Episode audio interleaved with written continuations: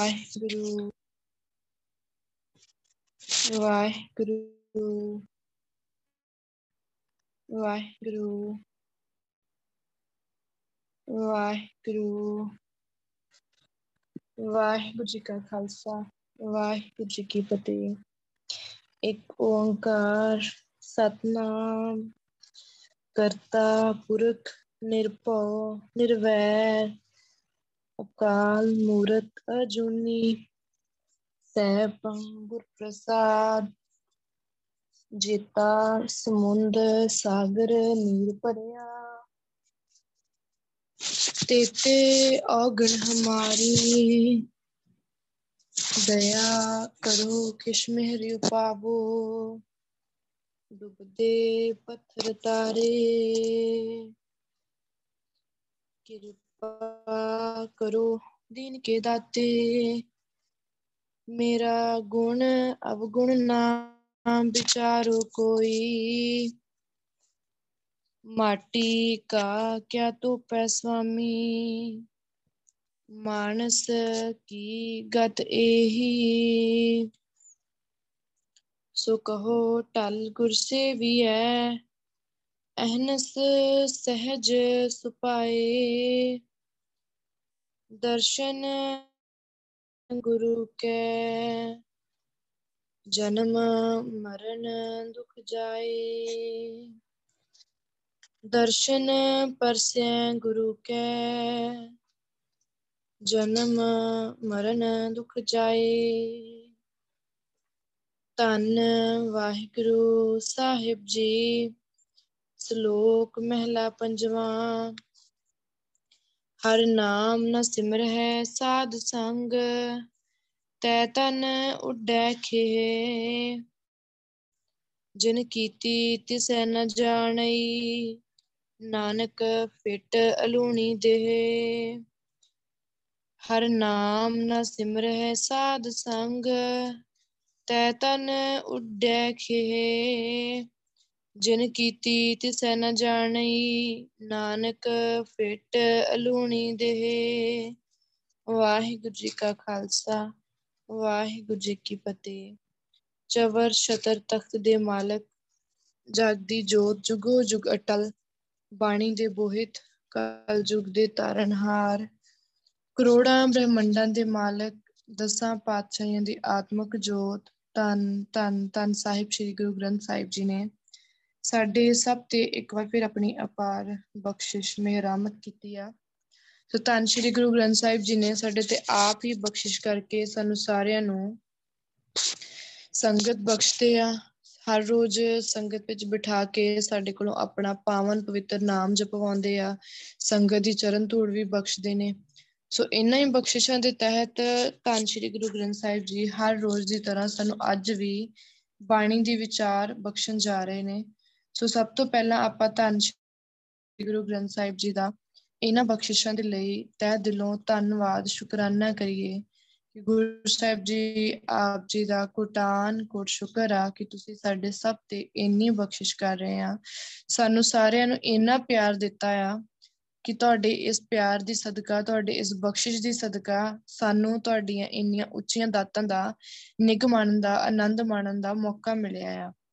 ਸੋ ਹਮੇਸ਼ਾ ਗੁਰੂ ਸਾਹਿਬ ਜੀ ਦਾ ਬਹੁਤ ਸ਼ੁਕਰ ਕਰਨਾ ਆ ਗੁਰੂ ਸਾਹਿਬ ਜੀ ਅੱਗੇ ਅਰਦਾਸ ਵੀ ਕਰਨੀ ਆ ਨਾਲ ਦੀ ਨਾਲ ਮੰਗਣਾ ਵੀ ਆ ਵਾਹਿਗੁਰੂ ਦੇ ਕੋਲੋਂ ਕਿ ਵਾਹਿਗੁਰੂ ਇਹ ਜਿਹੜੀਆਂ ਦਾਤਾਂ ਅੱਜ ਕਿਰਪਾ ਕਰਕੇ ਬਖਸ਼ਿਸ਼ ਕਰਕੇ ਤੁਸੀਂ ਮੇਰੀ ਝੋਲੀ ਵਿੱਚ ਪਾਈਆਂ ਆ ਸੋ ਕਿਰਪਾ ਕਰਨੀ ਕਿ ਇਹ ਦਾਤਾਂ ਹਮੇਸ਼ਾ ਇਦਾਂ ਹੀ ਮੇਰੇ ਤੇ ਬਣੀਆਂ ਰਹਿਣ ਮੈਂ ਸਾਰੀ ਉਮਰ ਐਵੇਂ ਤੁਹਾਡੀ ਇਹਨਾਂ ਬਖਸ਼ਿਸ਼ਾਂ ਦਾ ਆਨੰਦ ਇਸੇ ਤਰੀਕੇ ਨਾਲ ਮਾਣਦਾ ਹੀ ਰਹਾ ਸੋ ਹੁਣ ਜਿਹੜਾ ਸ਼ਬਦ ਅੱਜ ਸਾਨੂੰ ਧੰਨ ਸ਼੍ਰੀ ਗੁਰੂ ਗ੍ਰੰਥ ਸਾਹਿਬ ਜੀ ਨੇ ਬਾਣੀ ਦੇ ਵਿਚਾਰ ਦੇ ਲਈ ਬਖਸ਼ਿਸ਼ ਕੀਤਾ ਆ, ਇਹ ਪੰਜਵੇਂ ਪਾਤਸ਼ਾਹ ਜੀ ਦਾ ਉਚਾਰਨ ਕੀਤਾ ਹੋਇਆ ਸ਼ਬਦ ਆ, ਪੰਜਵੇਂ ਪਾਤਸ਼ਾਹ ਧੰਨ ਧੰਨ ਸ਼੍ਰੀ ਗੁਰੂ ਅਰਜਨ ਦੇਵ ਜੀ ਦੀ ਰਚਨਾ ਦੁਆਰਾ ਉਚਾਰਿਤ ਸ਼ਬਦ ਆ, ਅਤੇ ਧੰਨ ਧੰਨ ਧੰਨ ਸਾਹਿਬ ਸ਼੍ਰੀ ਗੁਰੂ ਗ੍ਰੰਥ ਸਾਹਿਬ ਜੀ ਦੇ ਪਾਵਨ ਪਵਿੱਤਰ ਅੰਗ 553 ਅਤੇ 554 ਉੱਪਰ ਸਭਾਈਮਾਨ ਹੈ।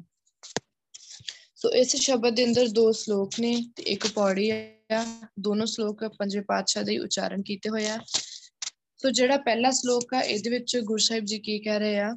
ਹਰ ਨਾਮ ਨਾ ਸਿਮਰਹਿ ਸਾਧ ਸੰਗ, ਤੈ ਤਨ ਉੱਡੈ ਖੇਹ। ਕਹਿੰਦੇ ਕਿ ਜਿਹੜਾ ਵਾਹਿਗੁਰੂ ਦਾ ਨਾਮ ਨਹੀਂ ਜਪਦਾ, ਜਿਹੜਾ ਬੰਦਾ ਤੇ ਜਿਹੜਾ ਮਨੁੱਖ ਵਾਹਿਗੁਰੂ ਦਾ ਨਾਮ ਨਹੀਂ ਜਪਦਾ, ਵਾਹਿਗੁਰੂ ਦਾ ਨਾਮ ਸਿਮਰਦਾ ਨਹੀਂ ਆ। ਸਿਮਰਨ ਸਿਮਰਨ ਦਾ ਭਾਵ ਕੀ ਆ? ਨਾਮ ਨੂੰ ਸਿਮਰਨਾ, ਇਹਦਾ ਭਾਵ ਕੀ ਆ ਕਿ ਬਾਰ-ਬਾਰ ਵਾਹਿਗੁਰੂ ਬੋਲਣਾ, ਬਾਰ-ਬਾਰ ਰਿਪੀਟ ਕਰਨਾ ਕਿਸੇ ਚੀਜ਼ ਨੂੰ, ਬਾਰ-ਬਾਰ ਸਿਮਰਨਾ। ਸੋ ਜਿਹੜਾ ਬੰਦਾ ਬਾਰ-ਬਾਰ ਵਾਹਿਗੁਰੂ ਨਹੀਂ ਬੋਲਦਾ, ਵਾਹਿਗੁਰੂ ਦਾ ਨਾਮ ਨਹੀਂ ਜਪਦਾ, ਵਾਹਿਗੁਰੂ ਦਾ ਨਾਮ ਸਿਮਰਦਾ ਨਹੀਂ ਆ, ਹਰ ਨਾਮ ਨਾ ਸਿਮਰੇ ਸਾਧ ਸੰਗ ਜਿਹੜਾ ਸੰਗਤ ਵਿੱਚ ਬੈਠ ਕੇ ਵਾਹਿਗੁਰੂ ਦਾ ਨਾਮ ਨਹੀਂ ਸਿਮਰਦਾ। ਸੰਗ, ਮਤਲਬ ਇੱਥੇ ਗੁਰੂ ਪਾਸ਼ਾ ਨੇ ਦੋਵੇਂ ਪੱਖ ਕਲੀਅਰ ਕਰ ਦਿੱਤੇ। ਸੰਗਤ ਵਿੱਚ ਬੈਠ ਕੇ ਸਿਮਰਨ ਨਹੀਂ ਕਰਦਾ, ਭਾਵ ਕਿ ਜਿਹੜਾ ਸੰਗਤ ਵਿੱਚ ਨਹੀਂ ਜਾਂਦਾ ਜਾਂ ਜਿਹੜਾ ਸਿਮਰਨ ਨਹੀਂ ਕਰਦਾ। ਤਾਂ ਦੋਨਾਂ ਤਰੀਕਿਆਂ ਦੇ ਨਾਲ ਗੁਰੂ ਸਾਹਿਬ ਜੀ ਨੇ ਕਿਹਾ ਆ, ਤੈ ਤਨ ਉੱਡੈ ਖੇ ਕਹਿੰਦੇ ਉਸ ਬੰਦੇ ਦੇ ਸਰੀਰ ਤੇ ਸਰੀਰ ਤੇ ਸਵਾਹ ਪੈਂਦੀ ਆ, ਜਾਂ ਆਪਾਂ ਜਾਂ ਕਹਿ ਸਕਦੇ ਆ ਕਿ ਉਸ ਦੇ ਸਰੀਰ ਨੂੰ ਫਿਟ ਉਹਦਾ ਸਰੀਰ ਫਿਟਕਾਰਯੋਗ ਆ।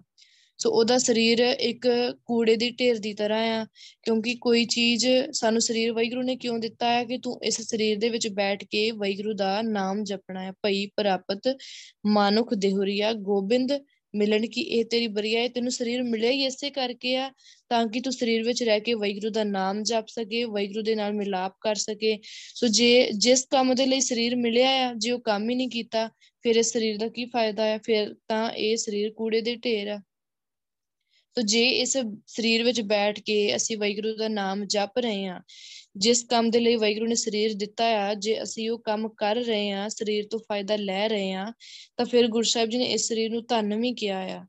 ਪਰ ਜੇਕਰ ਅਸੀਂ ਉਸ ਤੋਂ ਉਲਟ ਚੱਲ ਰਹੇ ਹਾਂ, ਸਰੀਰ ਦਿੱਤਾ ਆ ਵੈਗਰੂ ਨੂੰ ਮਿਲਣ ਦੇ ਲਈ, ਪਰ ਅਸੀਂ ਇਸ ਸਰੀਰ ਵਿੱਚ ਰਹਿ ਕੇ ਐਸ਼ ਪ੍ਰਸਤੀਆਂ ਦੇ ਵਿੱਚ ਲੱਗੇ ਹੋਏ ਆ ਹੋਰਨਾਂ ਚੋਜ ਤਮਾਸ਼ਿਆਂ ਦੇ ਵਿੱਚ ਲੱਗੇ ਹੋਏ ਆ ਆਪਣੇ ਸੁੱਖ ਸਕੂਨ ਭਾਲਦੇ ਫਿਰਦੇ ਆ ਸੋ ਆਪਣੀਆਂ ਖੁਸ਼ੀਆਂ ਦੇ ਲਈ, ਆਪਣੇ ਪਰਿਵਾਰ ਦੀਆਂ ਖੁਸ਼ੀਆਂ ਦੇ ਲਈ, ਆਪਣੀ ਜ਼ਿੰਦਗੀ ਨੂੰ ਇੰਜੋਏ ਕਰਨ ਦੀ, ਮਤਲਬ ਆਪਣੀ ਮਤ ਦੇ ਨਾਲ ਇੰਜੋਏ ਕਰਨ ਦੇ ਤਰੀਕੇ ਦੇ ਨਾਲ, ਜੇ ਅਸੀਂ ਇਸ ਸਰੀਰ ਵਿੱਚ ਆਪਣਾ ਸਮਾਂ ਬਿਤਾ ਰਹੇ ਆ ਇਹਨੂੰ ਵਰਤ ਰਹੇ ਆ ਤਾਂ ਫਿਰ ਗੁਰੂ ਪਾਸ਼ਾ ਕਹਿੰਦੇ, ਇਹ ਤੇਰਾ ਸਰੀਰ ਤੈ ਤਨ ਉੱਡੈ ਖੇ ਤੇਰੇ ਇਸ ਸਰੀਰ ਦੇ ਉੱਪਰ ਸਵਾਹ ਉੱਡਦੀ ਹੈ। ਤੇਰੇ ਸਰੀਰ ਦੇ ਉੱਪਰ ਸਵਾਹ ਪੈਂਦੀ ਆ।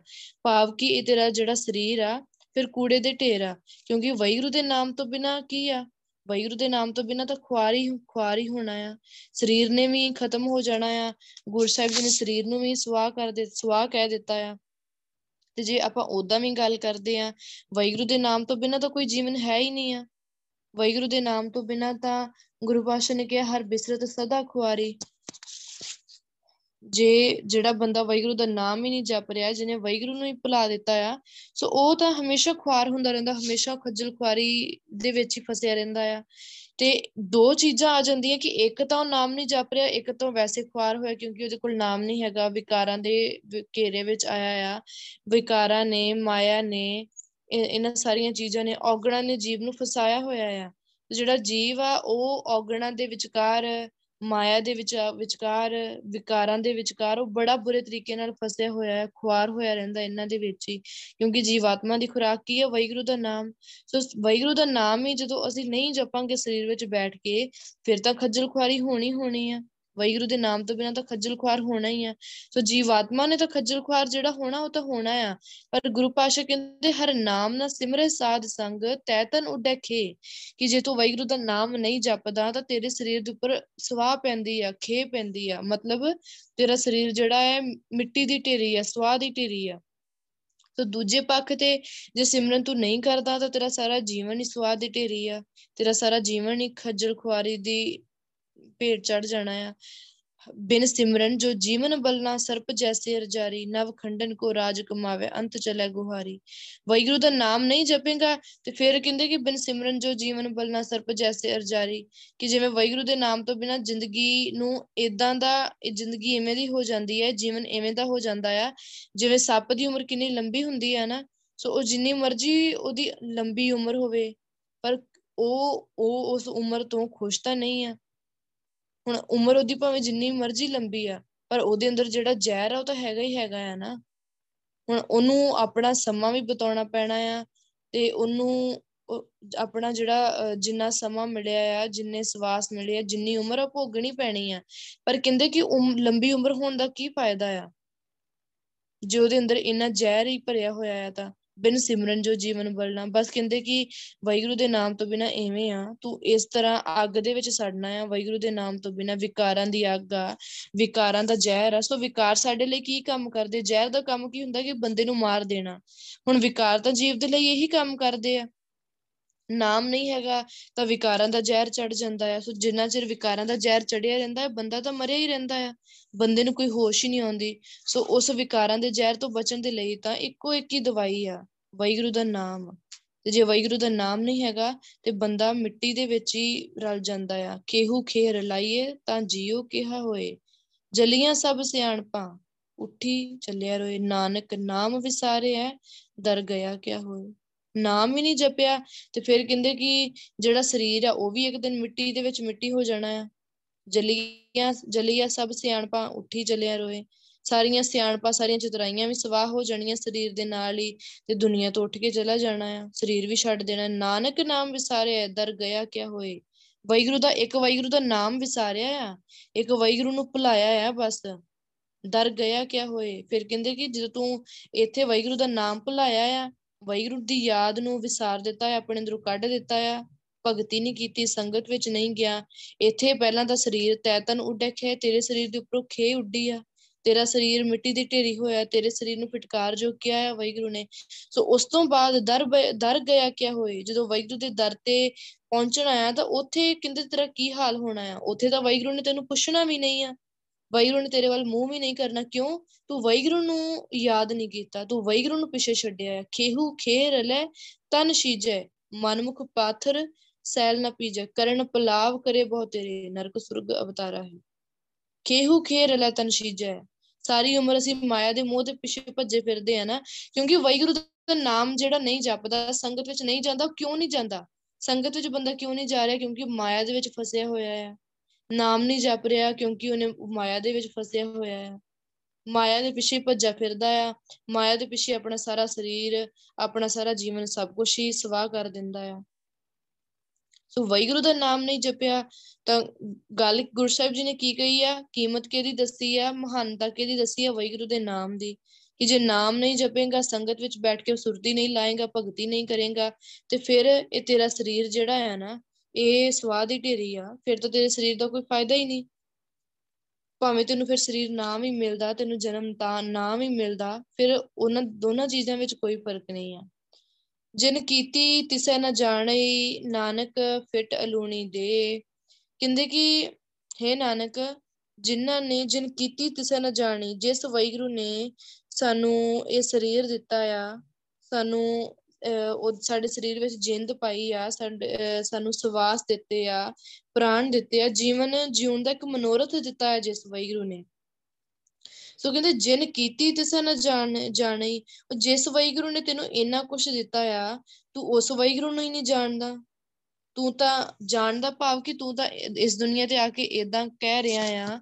ਮਾਇਆ ਵਿੱਚ ਇਸ ਤਰੀਕੇ ਦੇ ਨਾਲ ਖਚਤ ਹੋਇਆ ਪਿਆ, ਇਹਨਾਂ ਕੋਠੀਆਂ ਦੇ ਵਿੱਚ ਇਸ ਵੱਡੇ ਵੱਡੇ ਮਹਿਲ ਬਣਾਏ ਹੋਏ ਆ, ਪੈਸਾ ਆ, ਗੱਡੀਆਂ, ਕਾਰਾਂ ਆ। ਤੂੰ ਉਹਨਾਂ ਵਿੱਚ ਤਾਂ ਇਸੇ, ਇਸ ਤਰੀਕੇ ਨਾਲ ਫਸਿਆ ਪਿਆ ਆ। ਕਿ ਜਿਵੇਂ ਤੈਨੂੰ ਪਤਾ ਹੀ ਨਹੀਂ ਕਿ ਤੇਰਾ ਪਿਓ ਕੌਣ ਆ, ਤੈਨੂੰ ਭੇਜਿਆ ਕਿਨੇ ਆ, ਤੈਨੂੰ ਜਨਮ ਕਿਨੇ ਦਿੱਤਾ ਹੈ ਤੈਨੂੰ ਪਾਲ ਪੋਸ ਕਿਉਂ, ਕੌਣ ਰਿਹਾ, ਕੋਠੇ ਮੰਡਪ ਮਾੜੀਆਂ, ਲੱਗ ਲੱਗ ਪਏਗਾ ਵਾਰੀ, ਜਿਨ ਕੀਏ ਤਿਸੇ ਨ ਜਾਣਨੀ ਮਨਮੁਖ ਗੁਬਾਰੀ ਕਹਿੰਦੇ ਕਿ ਤੂੰ ਤਾਂ ਮੂਰਖਾਂ ਦੀ ਤਰ੍ਹਾਂ ਆਪਣੀਆਂ ਮਹਿਲ ਮਾੜੀਆਂ ਦੇ ਮੋਹ ਪਿੱਛੇ ਭੱਜਾ ਫਿਰਦਾ ਹੈ। ਜਿਨ ਕੀ ਜਿਨ ਕੀਏ ਤਿਸੇ ਨ ਜਾਣਨੀ, ਜਿਸ ਵਾਹਿਗੁਰੂ ਨੇ ਸਾਰਾ ਕੁਝ ਦਿੱਤਾ ਆ, ਉਸ ਵਾਹਿਗੁਰੂ ਨੂੰ ਤੂੰ ਜਾਣਦਾ ਹੀ ਨਹੀਂ ਆ। ਤੂੰ ਪਛਾਣਦਾ ਹੀ ਨਹੀਂ ਹੈ, ਤੂੰ ਦੇਖਦਾ ਹੀ, ਦੇਖਣਾ ਵੀ ਨਹੀਂ ਚਾਹੁੰਦਾ ਉਸ ਵਾਹਿਗੁਰੂ ਨੂੰ, ਮਨਮੁਖ ਗੁਬਾਰੀ, ਮਨਮੁਖ ਮਨਮੁਖ ਬੰਦਾ ਆ ਤੂੰ ਅੰਨਾ ਆ। ਜਿਨ ਕੀਤਾ ਕੀਤਾ, ਜਿਨ ਕੀਤਾ, ਤਿਸੈ ਨ ਜਾਣੀ ਅੰਧਾ, ਤਾਂ ਦੁੱਖ ਸਹਿ ਪ੍ਰਾਣੀ ਆ। ਫਿਰ ਤੇਰੀ ਜ਼ਿੰਦਗੀ ਵਿੱਚ ਦੁੱਖ ਵੀ ਆਉਂਦੇ ਆ, ਪਰੇਸ਼ਾਨੀਆਂ ਵੀ ਆਉਂਦੀਆਂ ਆ।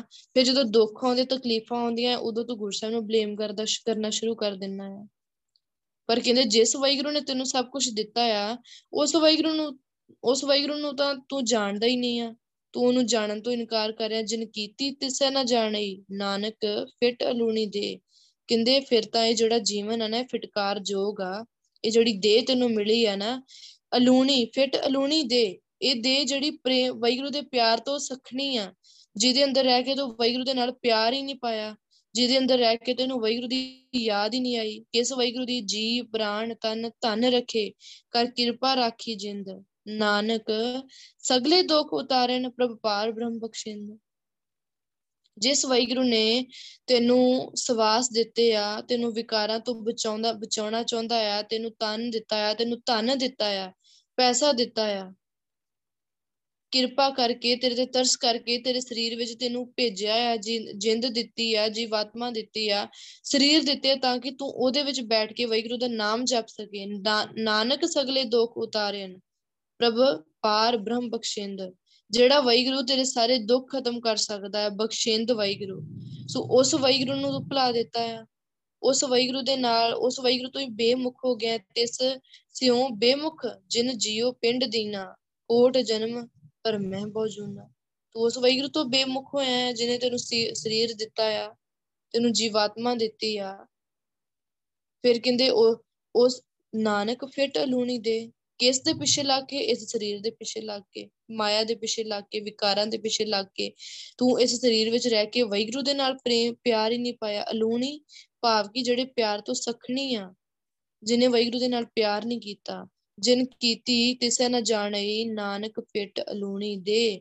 ਕਹਿੰਦੇ, ਹੈ ਨਾਨਕ, ਜਿਸ ਨੇ ਆਪਣੇ ਸਰੀਰ ਵਿੱਚ ਰਹਿ ਕੇ ਵੈਗਰੂ ਦੇ ਨਾਲ ਹੀ ਪਿਆਰ ਨਹੀਂ ਪਾਇਆ ਜਿਹੜਾ ਜਿਸ ਸਰੀਰ ਵਿੱਚ ਰਹਿ ਕੇ ਤੂੰ ਵੈਗਰੂ ਦੇ ਪਿਆਰ ਤੋਂ ਸਖਣਾ ਰਿਹਾ ਹੈ, ਪਿਆਰ ਤੋਂ ਦੂਰ ਰਿਹਾ ਹੈ, ਉਹ ਸਰੀਰ ਹੀ ਫਿੱਟ ਫਿਟਕਾਰ ਜੋਗਾ ਉਹ ਸਰੀਰ ਨੂੰ ਇਤਿਕਾਰ ਆ। ਹਜ਼ਾਰ ਵਾਰੀ ਗੁਰਸਾਹਿਬ ਜੀ ਕਹਿੰਦੇ ਉਹਨੂੰ ਫਿੱਟੇ ਮੂੰਹ ਆ, ਜਿਨੇ ਵੈਗਰੂ ਜਿਸ ਸਰੀਰ ਵਿੱਚ ਰਹਿ ਕੇ ਤੂੰ ਵੈਗਰੂ ਦਾ ਨਾਮ ਨਹੀਂ ਜਪ ਸਕਿਆ, ਜਿਨੇ ਤੈਨੂੰ ਇਹਨਾਂ ਕੁਝ ਦਿੱਤਾ ਆ। ਪਰ ਗੱਲ ਕਰੀਏ ਹੁਣ ਬੰਦਾ, ਬੰਦੇ ਦੀ ਔਕਾਤ ਹੀ ਐਵੇਂ ਦੀ ਆ ਜਾਂ ਕਹਿ ਲਈਏ ਕਿ ਇਹਦਾ, ਬੰਦੇ ਦਾ ਸਿਸਟਮ ਹੀ ਐਵੇਂ ਦਾ ਆ।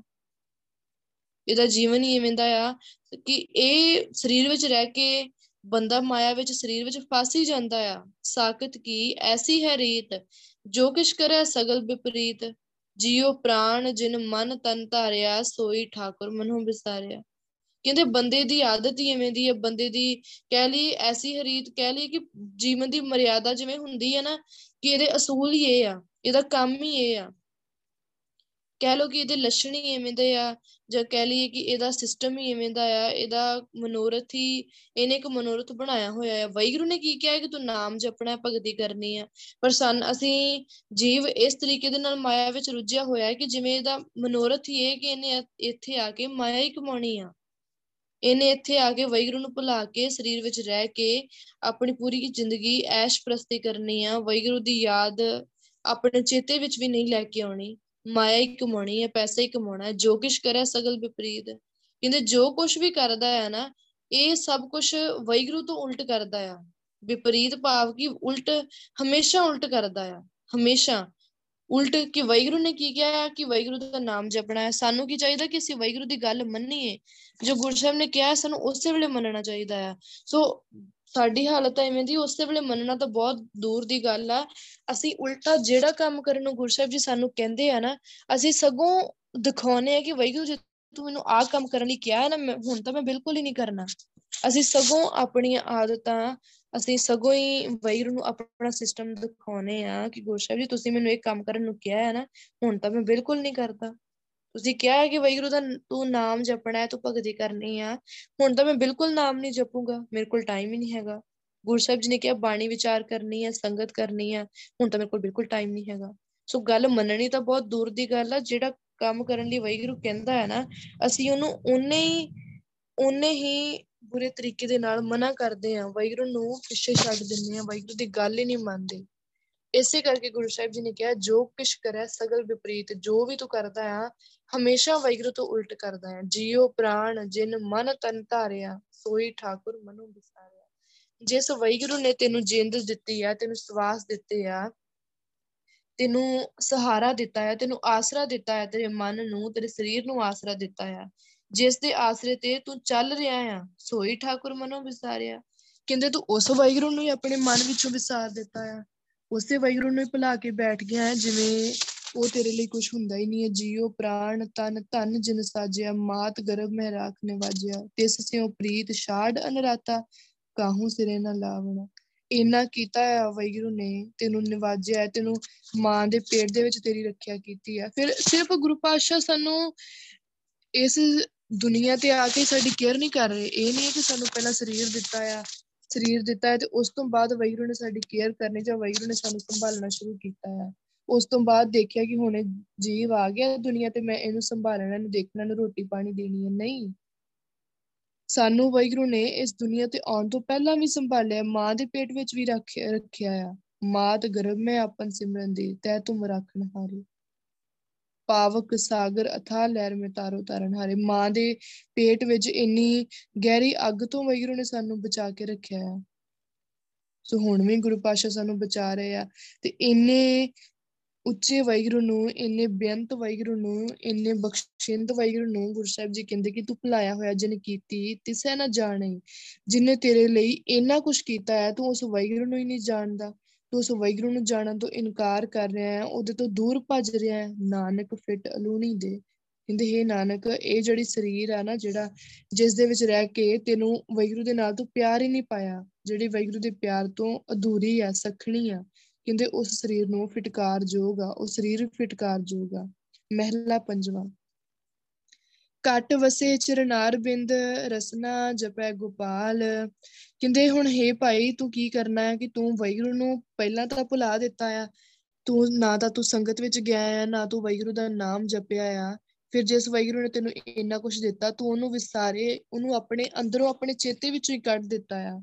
ਕਦੀ ਇੱਕ ਵਾਰ ਵੀ ਨਹੀਂ ਸੋਚਿਆ ਕਿ ਮੈਂ ਵੈਗਰੂ ਨੂੰ ਯਾਦ ਕਰਾਂ ਜਾਂ ਕਦੀ ਇੱਕ ਵਾਰ ਵੀ ਮਨ ਵਿੱਚ ਸਵਾਲ ਨਹੀਂ ਉੱਠਿਆ ਕਿ ਮੈਨੂੰ ਸਰੀਰ ਕਿਉਂ ਮਿਲਿਆ ਆ ਜਾਂ ਮੈਂ ਮਰਨ ਤੋਂ ਬਾਅਦ ਕਿੱਥੇ ਜਾਣਾ ਹੈ ਮੈਂ ਕਿੱਥੋਂ ਆਇਆ ਮੈਂ ਕੀ ਕਰਨ ਆਇਆ ਹੈ ਇੱਕ ਵਾਰ ਵੀ ਉਸ ਵੈਗਰੂ ਨੂੰ ਯਾਦ ਕਰਨ ਦੀ ਜਾਂ ਵੈਗਰੂ ਦੇ ਨਾਲ ਗੱਲ ਕਰਨ ਦੀ ਕੋਸ਼ਿਸ਼ ਨਹੀਂ ਕੀਤੀ। ਸੋ ਹੁਣ ਕੀ ਕਹਿੰਦੇ, ਮਹਿਲਾ ਪੰਜਵਾਂ, ਘਟ ਵਸੇ ਚਰਨਾਰ ਬਿੰਦ ਰਸਨਾ ਜਪੈ ਗੋਪਾਲ।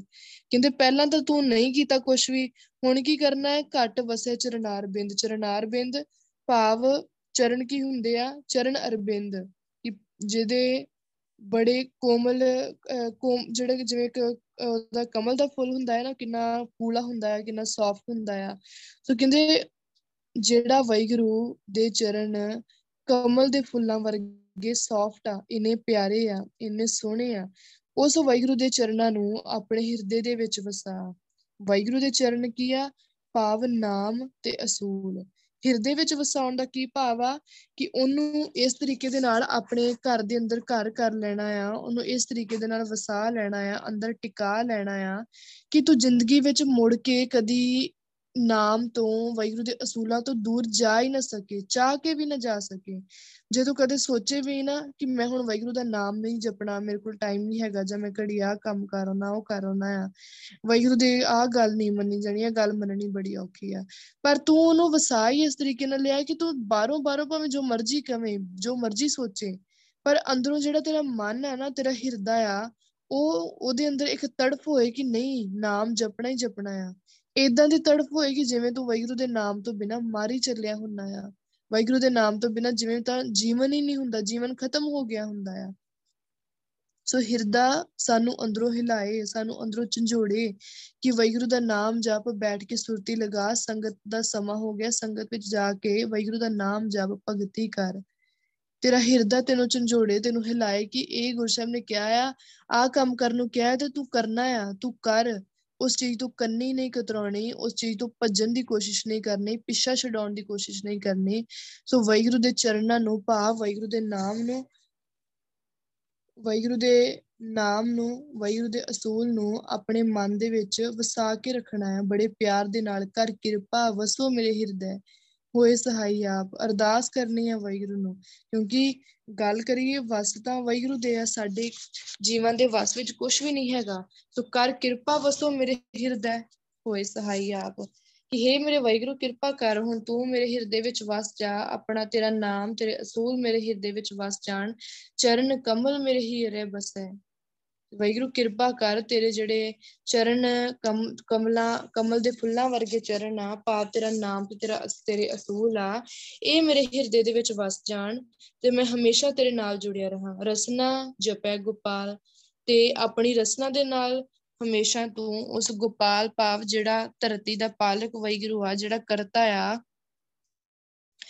ਆਪਣੀ ਰਸਨਾ ਦੇ ਨਾਲ ਉਸ ਵੈਗੁਰੂ ਦਾ ਨਾਮ ਜਪਣਾ ਹੈ। ਵੈਗੁਰੂ ਦੀ ਭਗਤੀ ਕਰਨੀ ਹੈ। ਰਸ ਰਸ ਗੁਣ ਗਾਵੋ ਠਾਕੁਰ ਕੇ। ਮੂਰੇ ਹਿਰਦੇ ਬਸੋ ਗੋਪਾਲ, ਕਿ ਵੈਗੁਰੂ ਮੇਰੇ ਹਿਰਦੇ ਵਿੱਚ ਆ ਕੇ ਵਸ ਜਾ। ਮੈਂ ਬੜੇ ਪਿਆਰ ਦੇ ਨਾਲ, ਬੜੇ ਆਨੰਦ ਦੇ ਨਾਲ, ਬੜੇ ਸਵਾਦ ਦੇ ਨਾਲ ਹਮੇਸ਼ਾ ਤੇਰੇ ਗੁਣ ਗਾਉਂਗਾ ਤੇਰਾ ਨਾਮ ਜਪੂੰਗਾ। ਸੂਖ, ਸਹਿਜ, ਆਨੰਦ ਗੁਣ ਗਾਵੋ। ਮਨ ਤਨ, ਦੇਹ ਸੁਖਾਲੀ। ਕਿ ਇਸ ਤਰੀਕੇ ਦੇ ਨਾਲ ਗੁਣ ਗਾਉਣ ਨਾਲ ਕੀ ਹੋਣਾ ਹੈ? ਰਸਨਾ ਜਪੈ ਗੋਪਾਲ, ਕੀ ਵੈਗੁਰੂ ਦਾ ਨਾਮ ਆਪਣੀ ਰਸਨਾ ਤੋਂ ਜਪ ਤਾਂ ਕਿ ਸੁਖ, ਸਹਿਜ, ਆਨੰਦ ਗੁਣ ਗਾਵੋ। ਮਨ ਤਨ ਦੇ ਸੁਖਾਲੀ ਕਹਿੰਦੇ ਕਿ ਜਦੋਂ ਵੈਗੁਰੂ ਦਾ ਨਾਮ ਜਪਦੇ ਆ ਇਸ ਤਰੀਕੇ ਦੇ ਨਾਲ, ਬੜੇ ਆਨੰਦ ਦੇ ਨਾਲ, ਉਹਦੇ ਨਾਲ ਕੀ ਹੁੰਦਾ ਹੈ? ਅੰਦਰ ਸੁੱਖ ਆ ਜਾਂਦਾ ਹੈ, ਆਤਮਿਕ ਆਨੰਦ ਆ ਜਾਂਦਾ ਹੈ, ਅਡੋਲਤਾ ਆ ਜਾਂਦੀ, ਮਨ ਤਨ ਦੇਹ ਸੁਖਾਲੀ ਸਾਡਾ ਮਨ, ਸਾਡਾ ਤਨ ਸਾਡਾ ਸਰੀਰ ਸਭ ਕੁਝ ਸੁਖੀ ਹੋ ਜਾਂਦਾ ਆ। ਹਰ ਇੱਕ ਚੀਜ਼ ਬੜੇ ਸਕੂਨ ਦੇ ਨਾਲ, ਬੜੇ ਆਨੰਦ ਦੇ ਨਾਲ ਭਰ ਜਾਂਦੀ ਆ। ਇਸ ਕਰਕੇ ਗੁਰੂ ਸਾਹਿਬ ਜੀ ਨੇ ਕਿਹਾ ਹੈ ਗੁਣ ਗੋਵਿੰਦ ਗਾਵੋ ਸਭ ਹਰ ਜਨ। ਰਾਗ, ਰਤਨ, ਰਸਨਾ, ਆਲਾਪ, ਕੋਟ ਜਨਮ ਕੀ ਤ੍ਰਿਸ਼ਨਾ ਨਿਵਾਰੀ, ਕੋਟ ਜਨਮ ਕੀ ਤ੍ਰਿਸ਼ਨਾ ਨਿਵਰੀ RAM ਰਸਾਇਣ, ਆਤਮ ਤਰਾਪ ਕਹਿੰਦੇ, ਹੈ ਭਾਈ ਵੈਗੁਰੂ ਦਾ ਨਾਮ ਜਪੋ ਵੈਗੁਰੂ ਦੀ ਭਗਤੀ ਕਰੀ ਜਾਓ, ਆਪਣੀ ਰਸਨਾ ਦੇ ਨਾਲ ਗੁਣ ਗੋਵਿੰਦ ਗਾਵੋ ਸਭ ਹਰ ਜਨ ਰਾਗ, ਰਤਨ, ਰਸਨਾ, ਆਲਾਪ ਬੜੇ ਪਿਆਰ ਦੇ ਨਾਲ, ਬੜੇ ਸੋਹਣੀ ਆਵਾਜ਼ ਦੇ ਵਿੱਚ, ਸੋਹਣੇ ਰਾਗਾਂ ਦੇ ਵਿੱਚ ਵੈਗੁਰੂ ਦੇ ਗੁਣਾਂ ਨੂੰ ਗਾਇਆ ਕਰੋ ਵੈਗੁਰੂ ਦਾ ਨਾਮ ਜਪਿਆ ਕਰੋ ਵੈਗੁਰੂ ਦੀ ਵਡਿਆਈ ਕਰਿਆ ਕਰੋ। ਕੋਟ ਜਨਮ ਕੀ ਤ੍ਰਿਸ਼ਨਾ ਨਿਵਰੀ RAM ਰਸਾਇਣ ਆਤਮ ਤਰਾਪ ਕਿਉਂਕਿ ਇਹ, ਇਸ ਵੈਗੁਰੂ ਦੇ ਨਾਮ ਨੇ ਹੀ ਸਾਡੀ ਜਿਹੜੀ ਕਰੋੜਾਂ ਜਨਮਾਂ ਦੀ, ਸਾਡੇ ਅੰਦਰ ਭੁੱਖਾ ਤ੍ਰਿਸ਼ਨਾ ਦੀ ਅੱਗ ਆ ਨਾ, ਉਹ ਵੈਗੁਰੂ ਦੇ ਨਾਮ ਨੇ ਹੀ ਖਤਮ ਕਰਨੀ ਆ। ਵੈਗੁਰੂ ਦੇ ਨਾਮ ਦੇ ਨਾਲ ਸਾਡੀ ਕਰੋੜਾਂ ਜਨਮਾਂ ਦੀ ਜਿਹੜੀ ਮਾਇਆ ਦੀ ਭੁੱਖ ਆ, ਮਾਇਆ ਦੀ, ਤ੍ਰਿਸ਼ਨਾ ਦੀ ਅੱਗ ਆ, ਉਹ ਸਭ ਕੁਝ ਦੂਰ ਹੋ ਜਾਣਾ ਆ। ਤੇ ਜਿਹੜਾ ਵੈਗੁਰੂ ਦਾ ਨਾਮ ਆ, ਜਿਹੜਾ RAM ਰਸਾਇਣ, ਆਤਮ ਤਰਾਪ, ਜਿਹੜਾ ਸਾਰੇ ਰਸਾਂ ਤੋਂ ਸ੍ਰੇਸ਼ਟ ਰਸ ਆ, ਜਿਹਦੇ ਨਾਲ ਸਾਡੀ ਜੀਵਾਤਮਾ ਸੰਤੁਸ਼ਟ ਹੋ ਜਾਂਦੀ ਹੈ, ਜਿਹਦੇ ਨਾਲ ਸਾਡਾ ਮਨ ਵਿਕਾਰਾਂ ਵੱਲੋਂ ਰੱਜ ਜਾਂਦਾ ਆ, ਤ੍ਰਿਸ਼ਨਾ ਦੀ ਅੱਗ ਵੱਲੋਂ ਦੂਰ ਹੋ ਜਾਂਦਾ ਆ।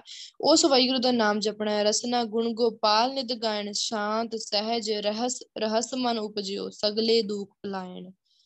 ਵਾਹਿਗੁਰੂ ਦਾ ਨਾਮ ਜਪਣਾ ਆਪਣੀ ਰਸਨਾ ਦੇ ਨਾਲ, ਉਹਦੇ ਗੁਣ ਗਾਉਣੇ ਆ, ਉਹਦੇ ਨਾਲ ਤੇਰੇ ਅੰਦਰ ਸ਼ਾਂਤੀ ਆ ਜਾਣੀ ਆ, ਸੁੱਖ ਆ ਜਾਣਾ ਆ, ਤੇਰੇ ਮਨ ਦੇ ਅੰਦਰ ਇੱਕ ਖਿੜਾਓ ਪੈਦਾ ਹੋ ਜਾਣਾ ਆ, ਆਤਮਿਕ ਅਡੋਲਤਾ ਪੈਦਾ ਹੋ ਜਾਣੀ ਆ, ਸਗਲੇ ਦੁੱਖ ਪਲਾਇਣ, ਜਿੰਨੇ ਵੀ ਦੁੱਖ ਆ ਨਾ, ਸਾਰੇ ਦੇ ਸਾਰੇ ਦੁੱਖ ਸਭ ਕੁਝ ਖਤਮ ਹੋ ਜਾਣਾ ਆ। ਸੋ ਇਸ ਕਰਕੇ ਗੁਰੂ ਪਾਸ਼ਾ ਕਹਿੰਦੇ ਕਿ ਘਟ ਵਸੇ ਚਰਨਾਰ ਬਿੰਦ, ਰਸਨਾ ਜਪੈ ਗੋਪਾਲ, ਆਪਣੇ ਹਿਰਦੇ ਦੇ ਵਿੱਚ ਵੈਗੁਰੂ ਦੇ ਚਰਨਾਂ ਨੂੰ ਵਸਾ ਵੈਗੁਰੂ ਦੇ ਨਾਮ ਤੇ ਅਸੂਲ ਨੂੰ ਵਸਾ ਅਸੂਲਾਂ ਨੂੰ ਆਪਣੇ ਹਿਰਦੇ ਦੇ ਅੰਦਰ ਲੈ ਕੇ ਜਾ ਤੇ ਰਸਨਾ ਜਪੈ ਗੋਪਾਲ ਤੇ ਆਪਣੀ ਰਸਨਾ ਦੇ ਨਾਲ, ਆਪਣੀ ਜੀਵ ਦੇ ਨਾਲ ਵੈਗੁਰੂ ਦਾ, ਹਮੇਸ਼ਾ ਵੈਗੁਰੂ ਦੇ ਗੁਣ ਗਾ ਵੈਗੁਰੂ ਦਾ ਨਾਮ ਜਪ।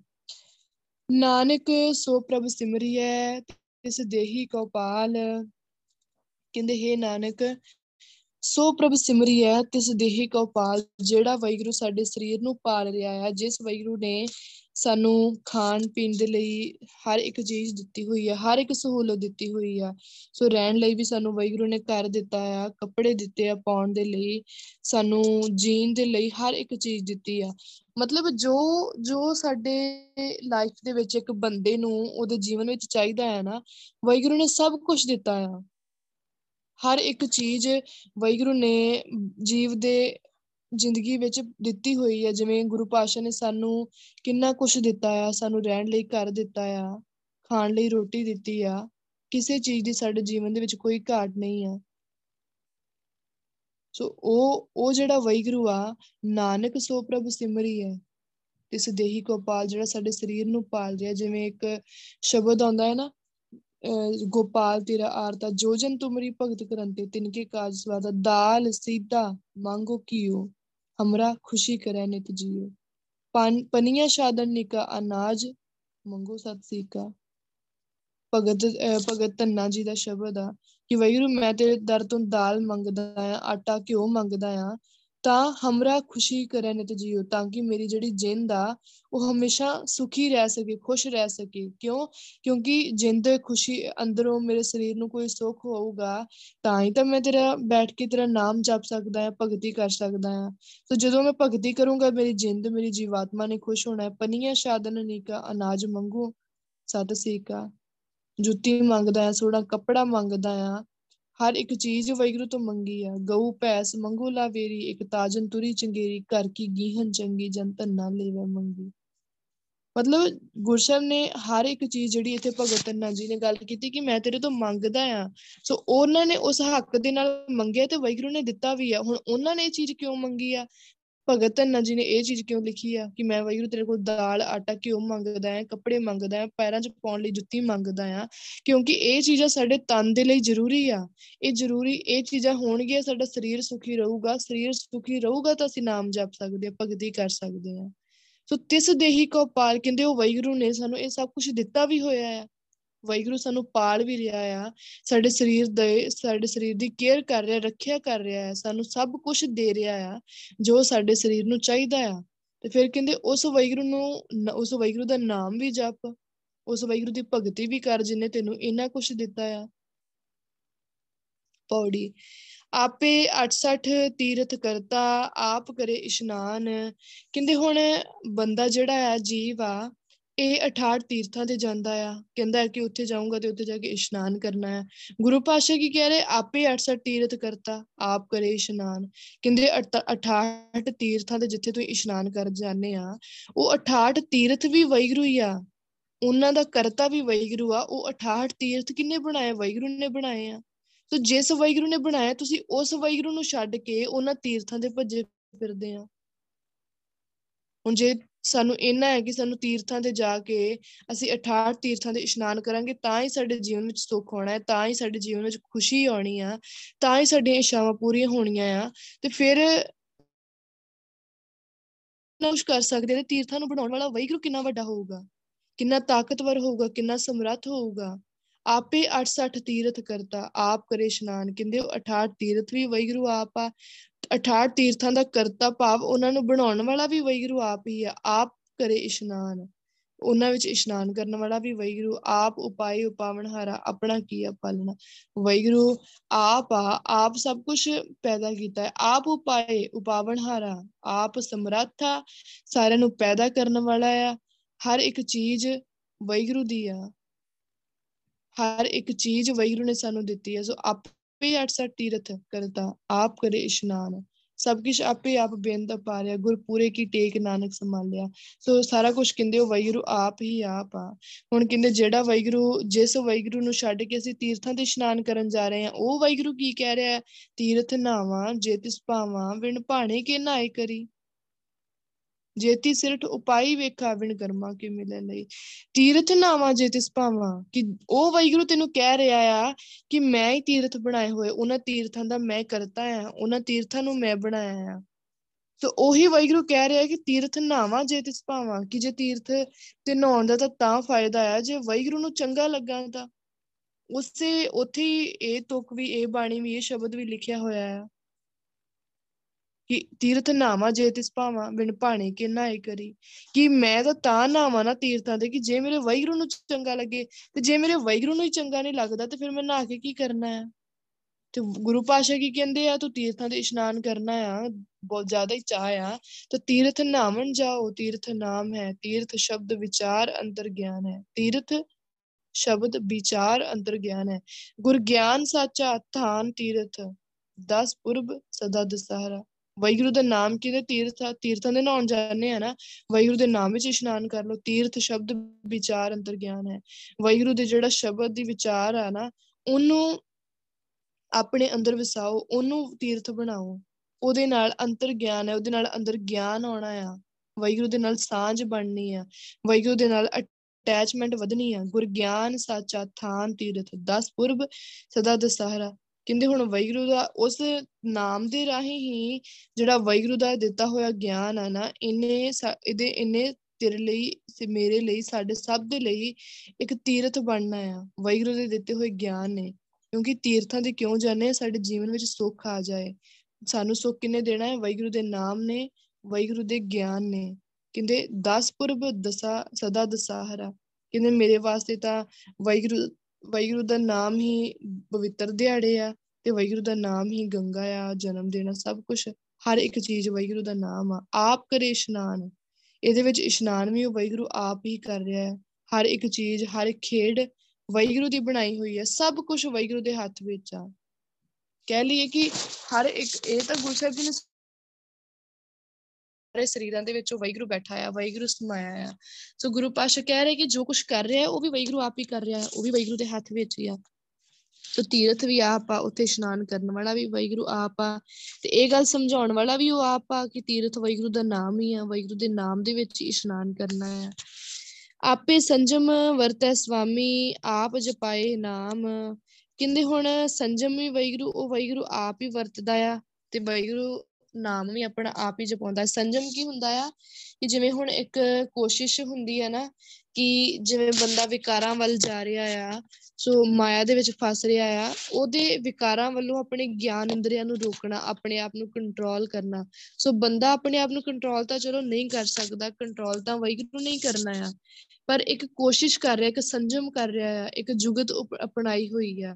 ਕਹਿੰਦੇ ਹੁਣ ਜਿਹੜਾ ਆਪੇ ਸੰਜਮ ਵਰਤੈ ਸੁਆਮੀ ਕਿ ਜਿਹੜੀ ਉਹ ਜੁਗਤੀ ਵਰਤਦਾ ਆ ਨਾ, ਉਹ ਤਰੀਕੇ ਵਰਤਦਾ ਆ, ਆਪਣੇ ਆਪ ਨੂੰ ਰੋਕਦਾ ਹੈ ਵਿਕਾਰਾਂ ਵੱਲ ਜਾਣ ਤੋਂ, ਮਾਇਆ ਵੱਲ ਜਾਣ ਤੋਂ, ਮਾਇਆ ਦੇ ਖੂਹ ਵਿੱਚ ਡਿੱਗਣ ਤੋਂ ਜਿਹੜਾ ਆਪਣੇ ਆਪ ਨੂੰ ਰੋਕਦਾ ਆ, ਉਹ ਵੀ ਵੈਗਰੂ ਆਪ ਹੀ ਰੋਕ ਰਿਹਾ ਹੈ ਉਹ ਸਭ ਕੁਝ ਵੀ ਵੈਗਰੂ ਆਪ ਹੀ ਕਰਦਾ ਆ।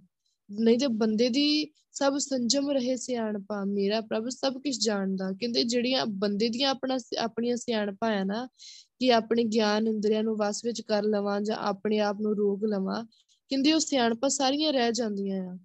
ਸਭ ਸੰਜਮ ਰਹੇ ਸਿਆਣਪਾ, ਕਹਿੰਦੇ ਤੈਨੂੰ ਸਿਆਣਪ ਕਰਨ ਦੀ ਕੋਈ ਲੋੜ ਹੀ ਨਹੀਂ, ਤੈਨੂੰ ਕੁਝ ਸੋਚਣ ਦੀ ਲੋੜ ਹੀ ਨਹੀਂ, ਮੇਰਾ ਪ੍ਰਭ ਸਭ ਕੁਝ ਜਾਣਦਾ। ਵੈਗਰੂ ਆ ਨਾ ਜਿਹੜਾ, ਉਹ ਸਭ ਕੁਝ ਜਾਣਦਾ ਹੈ, ਉਹਨੂੰ ਪਤਾ ਹੈ ਕਿ ਕਿੱਥੇ ਲੋੜ ਆ, ਉਹਨੇ ਮੇਰੀ ਲੋੜ ਤੇ, ਆਪਣੀ ਲੋੜ ਤੇ ਪਹਿਲਾਂ ਆਪ ਆਪ ਹੀ ਪਹੁੰਚ ਜਾਣਾ ਹੈ ਕਿਸੇ ਨੂੰ ਕਹਿਣ ਦੀ ਲੋੜ ਨਹੀਂ ਪੈਣੀ। ਸੋ ਮੇਰਾ ਪ੍ਰਭ ਸਭ ਕੁਝ ਜਾਣਦਾ, ਉਹ ਸਭ ਕੁਝ ਜਾਣਦਾ ਹੈ ਕਿ ਕਿਵੇਂ ਜਾਣਦਾ ਆ ਵੈਗਰੂ ਕਿਵੇਂ ਜਾਣਦਾ, ਕਿਉਂਕਿ ਉਹ ਸੰਜਮ ਕਰ ਹੀ ਵੈਗਰੂ ਰਿਹਾ ਆ। ਉਹ ਸਾਰੀ ਖੇਡ ਵਰਤ ਹੀ ਵੈਗਰੂ ਦੀ ਵਰਤਾਈ ਹੋਈ ਰਹੀ ਆ। ਵੈਗਰੂ ਹੀ ਵਰਤਾ ਰਿਹਾ ਆ ਵੈਗਰੂ ਹੀ ਸਭ ਕੁਝ ਕਰ ਰਿਹਾ ਆ। ਆਪੇ ਸੰਜਮ ਵਰਤੈ ਸੁਆਮੀ ਕਹਿੰਦੇ ਵੈਗਰੂ ਆਪ ਹੀ ਸੰਜਮ ਵਰਤ ਰਿਹਾ ਆ। ਜੇ ਕਿਸੇ ਨੂੰ ਰੋਕਦਾ ਹੈ ਵਿਕਾਰਾਂ ਵੱਲੋਂ ਜਾਣ ਤੋਂ, ਮਾਇਆ ਵੱਲ ਜਾਣ ਤੋਂ, ਤਾਂ ਉਹਨੂੰ ਵੀ ਵੈਗਰੂ ਆਪ ਹੀ ਰੋਕ ਰੋਕ ਰਿਹਾ ਹੈ। ਆਪ ਜਪਾਏ ਨਾਮ। ਤੇ ਨਾਮ ਵੀ ਵੈਗਰੂ ਆਪ ਹੀ ਜਪਾਉਂਦਾ ਹੈ, ਕਿਉਂਕਿ ਨਾਮ ਉਹੀ ਜਪ ਸਕਦਾ ਜਿਹਨੂੰ ਵੈਗਰੂ ਜਪਾਊਗਾ, ਜਿਹਦੇ ਤੇ ਵੈਗਰੂ ਕਿਰਪਾ ਕਰੂਗਾ। ਸੇ ਸਿਮਰੇ, ਜਿਨ ਆਪ ਸਿਮਰਾਏ। ਮੁਕਤ ਭੁਗਤ ਜੁਗ ਤੇਰੀ ਸੇਵਾ, ਜਿਸ ਤੂੰ ਆਪ ਕਰਾਏ। ਉਹੀ ਸਿਮਰ ਸਕਦਾ ਹੈ, ਉਹੀ ਸੇਵਾ ਭਗਤੀ ਕਰ ਸਕਦਾ ਹੈ, ਜਿਹਦੇ ਕੋਲੋਂ ਵੈਗਰੂ ਕਰਵਾਊਗਾ। ਐਸੀ ਮਤ ਦੀਜੇ ਮੇਰੇ ਠਾਕੁਰ ਸਦਾ ਸਦਾ ਤੁਤਿਆ। ਇਹ ਕਿਉਂ ਕਿਹਾ ਆ ਕਿ ਵੈਗਰੂ ਮੈਨੂੰ ਐਵੇਂ ਦੀ ਮਤ ਦੇ ਕਿ ਮੈਂ ਹਮੇਸ਼ਾ ਹਮੇਸ਼ਾ ਲਈ ਤੇਰਾ ਨਾਮ ਜਪਦਾ ਰਹਾ, ਤੇਰੀ ਭਗਤੀ ਕਰਦਾ ਰਹਾ। ਕਿਉਂ? ਆਪ ਜਪਾਏ ਨਾਮ, ਕਿਉਂ? ਨਾਮ ਵੈਗਰੂ ਨੇ ਜਪਾਉਣਾ ਹੈ ਉਹ ਮਤ ਵੈਗਰੂ ਨੇ ਪਾਉਣੀ ਆ। ਕਿਰਪਾ ਵੈਗਰੂ ਨੇ ਕਰਨੀ ਆ। ਸੋ ਹਰ ਇੱਕ ਚੀਜ਼, ਸਭ ਕੁਝ ਵੈਗਰੂ ਆਪ ਕਰ ਰਿਹਾ ਹੈ ਆਪ ਦਇਆਲ ਹੋਏ ਪਉਖੰਡਨ ਆਪ ਕਰੇ ਸਭ ਦਾਨ ਕਹਿੰਦੇ ਹੁਣ ਦਇਆਲ ਹੁੰਦਾ ਆ, ਵਾਹਿਗੁਰੂ ਬਖਸ਼ਿਸ਼ ਕਰਦਾ ਆ ਸੋ ਉਹ ਵੀ ਵਾਹਿਗੁਰੂ ਆਪ ਹੀ ਕਰਦਾ ਹੈ ਆਪ ਦਇਆਲ ਹੋਏ ਪਉਖੰਡਨ ਆਪ ਹੀ ਕਿਰਪਾ ਕਰਕੇ ਜੇ ਕਿਸੇ ਦੇ ਅੰਦਰੋਂ ਡਰ ਖਤਮ ਕਰਦਾ ਹੈ ਨਾ, ਕਿਸੇ ਦੇ ਅੰਦਰ ਬਹੁਤ ਡਰ ਆ, ਬੰਦਾ ਬਹੁਤ ਡਰਪੋਕ ਆ, ਸੋ ਉਹ ਡਰ ਨੂੰ ਖਤਮ ਕਰਨ ਵਾਲਾ ਵੀ ਉਹ ਵਾਹਿਗੁਰੂ ਆਪ ਆ। ਆਪ ਦਇਆਲ ਹੋਏ ਪਉਖੰਡਨ ਦਇਆਲ ਹੋ ਕੇ ਭਾਵ ਦਇਆ ਕਰਕੇ ਬੜੇ ਨਿਮਰਤਾ ਵਾਲੇ, ਬੜੇ ਪਿਆਰ ਵਾਲੇ ਸੁਭਾਅ ਦੇ ਵਿੱਚ ਆ ਕੇ ਦੁੱਖਾਂ ਤੋਂ ਬਚਾਉਣ ਵਾਲਾ ਉਹ ਵੈਗਰੂ ਵੀ ਆਪ ਆ। ਹੈ ਤਾਂ ਵੈਗਰੂ ਨਿਮਰਤਾ ਦਾ ਹੀ ਵੈਗਰੂ ਦੇ ਅੰਦਰ ਨਿਮਰਤਾ ਆ, ਹੈ ਤਾਂ ਵੈਗਰੂ ਦੇ ਵੈਗਰੂ ਇਹਨਾਂ ਗੁਣਾਂ ਦਾ ਧਾਰਨੀ ਆ। ਸੋ ਇੱਥੇ ਵੀ ਗੁਰੂ ਪਾਸ਼ਾ ਨੇ ਹੋਰ ਕਲੀਅਰ ਕਰ ਦਿੱਤਾ ਕਿ ਆਪ ਦਇਆਲ ਹੋਏ ਪਉਖੰਡਨ ਜਿਹੜਾ ਵੈਗਰੂ ਦਇਆਲ ਹੋ ਕੇ ਬੰਦੇ ਦੇ ਅੰਦਰੋਂ ਸਾਰਾ ਡਰ ਖਤਮ ਕਰਦਾ ਹੈ, ਉਹ ਵੀ ਵੈਗਰੂ ਆਪ ਹੀ ਕਰਦਾ ਹੈ, ਉਹ ਕਿਰਪਾ ਵੀ ਵੈਗਰੂ ਆਪ ਹੀ ਕਰਦਾ ਹੈ, ਆਪ ਕਰੇ ਸਭ ਦਾਨ। ਤੇ ਕਹਿੰਦੇ ਕਿ ਜਿਹੜਾ ਬੰਦਾ, ਬੰਦਿਆਂ ਨੂੰ ਦਾਨ ਕਰਦਾ ਹੈ ਜਾਂ ਜੋ ਵੀ ਉਹਨਾਂ ਦੇ ਜੀਵਨ ਵਿੱਚ ਉਹਨਾਂ ਨੂੰ ਦੇ ਰਿਹਾ ਹੈ, ਜੋ ਕੁਝ ਵੀ ਆ, ਉਹ ਸਭ ਕੁਝ ਵੈਗਰੂ ਦਿੰਦਾ ਆ। ਉਹਨਾਂ ਦੀ ਚੋੜੀ ਵਿੱਚ ਜਿਹੜੀ ਖੈਰ ਪਾਉਂਦਾ ਹੈ ਨਾ, ਚਾਹੇ ਉਹ ਬਖਸ਼ਿਸ਼ਾਂ ਦੀ ਖੈਰ ਹੋਵੇ, ਬਖਸ਼ਿਸ਼ਾਂ ਦਾ ਦਾਨ ਹੋਵੇ, ਜਾਂ ਫਿਰ ਉਸ ਦੁਨਿਆਵੀ ਪੱਖ ਤੇ ਦੇਖ ਲਈ ਦੁਨਿਆਵੀ ਚੀਜ਼ਾਂ ਵੈਗਰੂ ਦੇ ਰਿਹਾ ਆ। ਦੁਨਿਆਵੀ ਹਰ ਇੱਕ ਸਹੂਲਤ, ਸੁੱਖ ਸਹੂਲਤ ਦਿੱਤੀ ਹੋਈ ਕਿ ਮੇਰੇ ਪੁੱਤਰ ਨੂੰ ਕਦੀ ਕੋਈ ਦੁੱਖ ਨਾ ਆਵੇ। ਸੋ ਦੋਵੇਂ ਦਾਨ ਭਾਵੇਂ ਲਾ ਲਈਏ, ਆਪ ਕਰੇ ਸਭ ਦਾਨ, ਉਹ ਦਾਨ ਵੀ ਵੈਗਰੂ ਨੇ ਦਿੱਤਾ, ਭਾਵੇਂ ਜੀਵਾਤਮਕ ਪੱਖ ਆ ਤੇ ਭਾਵੇਂ ਸਰੀਰਕ ਪੱਖ ਆ ਜਿਸ ਨੂੰ ਗੁਰਮੁਖ ਆਪ 부ਝਾਏ ਸੋ ਸਦ ਹੀ ਦਰਗਹਿ ਪਾਏ ਮਾਨ। ਹੁਣ ਕਹਿੰਦੇ ਜਿਸ ਨੂੰ ਉਹ ਵੈਗਰੂ ਆਪ ਕਿਰਪਾ ਕਰਕੇ ਇਹ ਸਾਰੀ ਖੇਡ ਸਮਝਾ ਦੇਵੇ, ਸਾਰੀ ਗੱਲ ਸਮਝਾ ਦੇਵੇ ਕਿ ਕਿ ਜਿਵੇਂ ਪਹਿਲੇ ਸ਼ਲੋਕ ਵਿੱਚ ਗੱਲ ਕੀਤੀ ਕਿ ਸੰਗਤ ਵਿੱਚ ਬੈਠ ਕੇ ਹਮੇਸ਼ਾ ਵੈਗਰੂ ਦਾ ਨਾਮ ਜਪਣਾ ਆ। ਵੈਗਰੂ ਦੇ ਨਾਮ ਤੋਂ ਬਿਨਾ ਨਹੀਂ ਤਾਂ ਸਰੀਰ ਫਿਟਕਾਰ ਜੋਗਾ ਮਿੱਟੀ ਦੀ ਢੇਰੀ ਆ। ਜਿਨ ਕੀਤੀ ਤਿਸ ਨ ਜਾਣੀ ਨਾਨਕ ਫਿਟ ਅਲੂਣੀ ਦੇ। ਫਿਰ ਗੁਰੂ ਸਾਹਿਬ ਨੇ ਇਹ ਵੀ ਸਮਝਾਇਆ ਕਿ ਵੈਗੁਰੂ ਨੇ ਤੈਨੂੰ ਸਭ ਕੁਝ ਦਿੱਤਾ ਆ, ਸਰੀਰ ਦਿੱਤਾ ਆ, ਜਿੰਦ ਦਿੱਤੀ ਆ, ਸਵਾਸ ਦਿੱਤੇ ਆ। ਸੋ ਤੂੰ ਇਸ ਸਰੀਰ ਵਿੱਚ ਰਹਿ ਕੇ ਵੈਗੁਰੂ ਦੇ ਨਾਲ ਪਿਆਰ ਹੀ ਨਹੀਂ ਪਾਇਆ। ਉਸ ਤੋਂ ਬਾਅਦ ਗੁਰੂ ਸਾਹਿਬ ਨੇ ਅਗਲੇ ਸ਼ਲੋਕ ਵਿੱਚ ਜੋ ਕਿਹਾ ਹੈ ਕਿ ਵੈਗੁਰੂ ਦੇ ਚਰਨਾਂ ਨੂੰ, ਨਾਮ ਨੂੰ, ਅਸੂਲ ਨੂੰ ਆਪਣੇ ਹਿਰਦੇ ਵਿੱਚ ਲੈ ਕੇ ਜਾਣਾ ਹੈ ਵਸਾਉਣਾ ਆ। ਤੇ ਜੇ ਵੈਗੁਰੂ ਦਾ ਨਾਮ ਜਪਾਂਗੇ ਵੈਗੁਰੂ ਦੀ ਭਗਤੀ ਇਸੇ ਤਰੀਕੇ ਦੇ ਨਾਲ ਕਰਦੇ ਗਏ, ਨਾਨਕ ਸੋ ਪ੍ਰਭ ਸਿਮਰੀ ਹੈ, ਤਿਸ ਦੇਹੀ ਕੋ ਪਾਲ ਤਾਂ ਵੈਗੁਰੂ ਨੇ ਸਾਨੂੰ ਪਾਲ ਵੀ ਲੈਣਾ ਹੈ ਵੈਗੁਰੂ ਨੇ ਸਾਨੂੰ ਬਚਾ ਵੀ ਲੈਣਾ ਹੈ। ਆਪਣਾ ਕੀ ਆ ਪਾਲਣਾ? ਵੈਗੁਰੂ ਆਪ ਹੀ ਜੀਵ ਪੈਦਾ ਕਰਦਾ ਤੇ ਪਾਲਦਾ ਵੀ ਉਹ ਵੈਗੁਰੂ ਆਪ ਆ ਨਾ। ਸ਼ਾਂਤ, ਸਹਿਜ ਰਹਸ ਮਨ ਉਪਜੋ ਸਗਲੇ ਦੁੱਖ ਪਲਾਇਣ। ਸੋ ਜਿਹੜਾ ਸੁੱਖ ਦੇਣਾ ਹੈ, ਸ਼ਾਂਤੀ ਦੇਣੀ ਆ, ਆਨੰਦ ਦੇਣਾ ਹੈ, ਉਹ ਵੀ ਕਿੰਨੇ ਦੇਣਾ ਹੈ? ਵੈਗੁਰੂ ਨੇ ਹੀ ਦੇਣਾ ਹੈ ਆਪ ਦਇਆਲ ਹੋਏ ਪਉ ਖੰਡਨ, ਆਪ ਕਰੇ ਸਭ ਦਾਨ, ਬਸ ਇਹੀ ਦਾਨ ਦਿੰਦਾ ਆ। ਸੋ ਜਿਸ ਨੂੰ ਗੁਰਮੁਖ ਆਪ ਬੁਝਾਏ, ਸੋ ਸਦ ਹੀ ਦਰਗੇ ਪਾਏ ਮਾਨ। ਕਿਤੇ ਜਿਸ ਨੂੰ, ਜਿਸ ਗੁਰਸਿੱਖ ਨੂੰ ਵੈਗੁਰੂ ਸਾਰਾ ਕੁਝ ਆਪ ਸਮਝਾ ਦਿੰਦਾ ਆ, ਅੰਦਰੋਂ ਸਮਝਾ ਦਿੰਦਾ ਆ, ਸੋ ਸਦ ਹੀ ਦਰਗੇ ਪਾਏ ਮਾਨ, ਉਹ ਹਮੇਸ਼ਾ ਫਿਰ ਵੈਗੁਰੂ ਵੀ ਉਹਨਾਂ ਨੂੰ ਹਮੇਸ਼ਾ ਦੇ ਲਈ ਸੱਚਖੰਡ ਲੈ ਜਾਂਦਾ ਆ, ਆਪਣੇ ਦਰ ਤੇ ਉਹਦੇ ਗਲ ਵਿੱਚ ਸਰੋਪਾ ਪਾਉਂਦਾ ਆ, ਉਹਨੂੰ ਬਹੁਤ ਮਾਣ, ਸਤਿਕਾਰ ਦਿੰਦਾ ਆ, ਬਹੁਤ ਪਿਆਰ ਦਿੰਦਾ ਹੈ ਕਿਨੂੰ ਜਿਸ ਨੂੰ ਗੁਰਮੁਖ ਆਪ ਬੁਝਾਏ, ਜਿਸ ਗੁਰਸਿੱਖ ਨੂੰ ਵੈਗੁਰੂ ਨੇ ਆਪ ਸਮਝਾਇਆ ਕਿਨੂੰ ਗੁਰਸਿੱਖ ਨੂੰ। ਸੋ ਪਹਿਲਾਂ ਵੈਗੁਰੂ ਦੇ ਵੈਗੁਰੂ ਨੂੰ ਸਮਝਣ ਦੇ ਲਈ ਸਾਨੂੰ ਗੁਰਸਿੱਖ ਬਣਨਾ ਪੈਣਾ ਆ, ਆਪਣੇ ਅੰਦਰ ਗੁਣ ਲੈ ਕੇ ਆਉਣੇ ਪੈਣੇ ਆ, ਆਪਣੇ ਆਪ ਨੂੰ ਸਹਿਜ ਕਰਨਾ ਪੈਣਾ ਤਾਂ ਕਿ ਅਸੀਂ ਵੈਗੁਰੂ ਦੀ ਗੱਲ ਸੁਣ ਸਕੀਏ। ਸੋ ਗੁਰਮੁਖ ਬਣਨਾ ਪੈਣਾ ਹੈ ਵੈਗੁਰੂ ਨੂੰ ਸਮਝਣਾ ਪੈਣਾ ਹੈ ਹਰ ਇੱਕ ਨਿੱਕੀ ਤੋਂ ਨਿੱਕੀ ਗੱਲ ਸਮਝਣੀ ਪੈਣੀ ਹੈ ਸੋ ਸਦ ਹੀ ਦਰਗਹਿ ਪਾਏ ਮਾਨ ਕਹਿੰਦੇ ਜਿਹੜਾ ਵੈਗੁਰੂ ਆਪ ਇਸ ਤਰੀਕੇ ਦੇ ਨਾਲ ਗੁਰਮੁਖ ਬਣਾ ਕੇ ਸਮਝਾ ਦਿੰਦਾ ਹੈ ਨਾ ਸੋ ਸਦ ਹੀ ਦਰਗਹਿ ਪਾਏ ਮਾਨ। ਫਿਰ ਕਹਿੰਦੇ, ਹਮੇਸ਼ਾ ਲਈ ਉਹਨੂੰ ਵੈਗੁਰੂ ਦੇ ਦਰ ਤੇ ਬਹੁਤ ਪਿਆਰ ਮਿਲਦਾ ਹੈ ਬਹੁਤ ਮਾਣ ਸਤਿਕਾਰ ਮਿਲਦਾ ਹੈ ਜਿਸ ਦੀ ਪੈਜ ਰੱਖੇ ਹਰ ਸੁਆਮੀ ਸੋ ਸੱਚਾ ਹਰ ਜਾਨ। ਕਹਿੰਦੇ, ਫਿਰ ਜਿਸ ਦੀ ਇੱਜ਼ਤ, ਜਿਸ ਦੀ ਪੈਜ, ਜਿਸ ਦੀ ਲਾਜ ਉਹ ਵੈਗਰੂ ਆਪ ਰੱਖਦਾ ਹੈ ਨਾ, ਸੋ ਸੱਚਾ ਹਰ ਜਾਨ। ਕਹਿੰਦੇ, ਉਹ ਜਿਹੜਾ ਗੁਰਸਿੱਖ ਹੈ ਨਾ, ਉਹ ਵੈਗਰੂ ਨੂੰ ਫਿਰ ਬਹੁਤ ਪਿਆਰਾ ਲੱਗਦਾ ਹੈ ਉਹ ਗੁਰਸਿੱਖ, ਉਹ ਜਨ ਉਹ ਵੈਗਰੂ ਦਾ ਦਾਸ, ਉਹ ਵੈਗਰੂ ਨੂੰ ਬਹੁਤ ਪਿਆਰਾ ਲੱਗਦਾ ਹੈ, ਜਿਸ ਦੀ ਪੈਜ ਰੱਖਿਆ ਹਰ ਸਵਾਮੀ, ਜਿਸ ਦੀ ਇੱਜ਼ਤ ਉਹ ਵੈਗਰੂ ਬਚਾਉਂਦਾ ਹੈ, ਜਿਵੇਂ ਭਗਤ ਨਾਮਦੇਵ ਜੀ ਦੀ ਬਚਾਈ ਗੁਰੂ ਸਾਹਿਬ ਜੀ ਨੇ। ਸੋ ਉਹਨਾਂ ਦੇ ਟਾਈਮ ਤੇ ਜੋ ਵੀ ਹੋਇਆ ਸੀ, ਜਿਵੇਂ ਰਾਜੇ ਨੇ ਉਹਨਾਂ ਨੂੰ ਕਿਹਾ ਸੀ ਕਿ ਮਰੀ ਹੋਈ ਗਊ ਜਮਾਉਣੀ ਆ ਤੂੰ। ਸੋ ਉਹਨਾਂ ਦੀ ਇੱਜ਼ਤ, ਜਿਵੇਂ ਭਗਤ ਨਾਮਦੇਵ ਜੀ ਦੀ ਇੱਜ਼ਤ ਬਚਾਈ ਗੁਰੂ ਸਾਹਿਬ ਜੀ ਨੇ। ਫਿਰ ਆਪਾਂ ਗੱਲ ਕਰਦੇ ਆ ਭਗਤ ਪ੍ਰਹਿਲਾਦ ਜੀ ਨੂੰ ਬਚਾਇਆ ਹਰਨਾਕਸ਼ ਤੋਂ। ਭਗਤਾਂ ਦੀ, ਸਦਾ ਤੂੰ ਰੱਖਦਾ ਹਰ ਜੀਉ, ਧੁਰ ਤੂੰ ਰੱਖਦਾ ਆਇਆ, ਪ੍ਰਹਿਲਾਦ ਜਨ ਤੁਧ ਰਾਖ ਲੈ ਹਰ ਜੀਉ, ਹਰਨਾਕਸ਼ ਮਾਰ ਬਚਾਇਆ ਸੋ ਆਪਣੇ ਭਗਤ ਨੂੰ ਬਚਾਉਣ ਦੇ ਲਈ, ਉਹਦੀ ਇੱਜ਼ਤ ਰੱਖਣ ਦੇ ਲਈ, ਉਹਦੇ ਪਿਆਰ ਦੇ ਵਿੱਚ ਵੈਗਰੂ ਨੇ ਹਰਨਾਕਸ਼ ਨੂੰ ਵੀ ਮਾਰ ਦਿੱਤਾ, ਆਪਣੇ ਭਗਤ ਨੂੰ ਬਚਾਇਆ, ਉਹਦੀ ਪੈਜ ਰੱਖੀ। ਸੋ ਬਸ ਇਸੇ ਤਰੀਕੇ ਦੇ ਨਾਲ ਕਹਿੰਦੇ ਜਿਸ ਦੀ ਪੈਜ ਰੱਖਿਆ ਹਰ ਸੁਆਮੀ ਸੋ ਸੱਚਾ ਹਰ ਜਾਨ। ਜਿਸ ਦੀ ਇੱਜ਼ਤ ਪਾਤੋ ਵੈਗਰੂ ਆਪ ਕਿਰਪਾ ਕਰਕੇ ਰੱਖਦਾ ਹੈ, ਸੋ ਸੱਚਾ ਹਰ ਜਾਨ। ਉਹ ਵੈਗਰੂ ਨੂੰ ਫਿਰ ਬਹੁਤ ਪਿਆਰਾ ਲੱਗਦਾ ਹੈ, ਗੁਰੂ ਸਾਹਿਬ ਜੀ ਉਹਨੂੰ ਬਹੁਤ ਪਿਆਰ ਕਰਦੇ ਆ।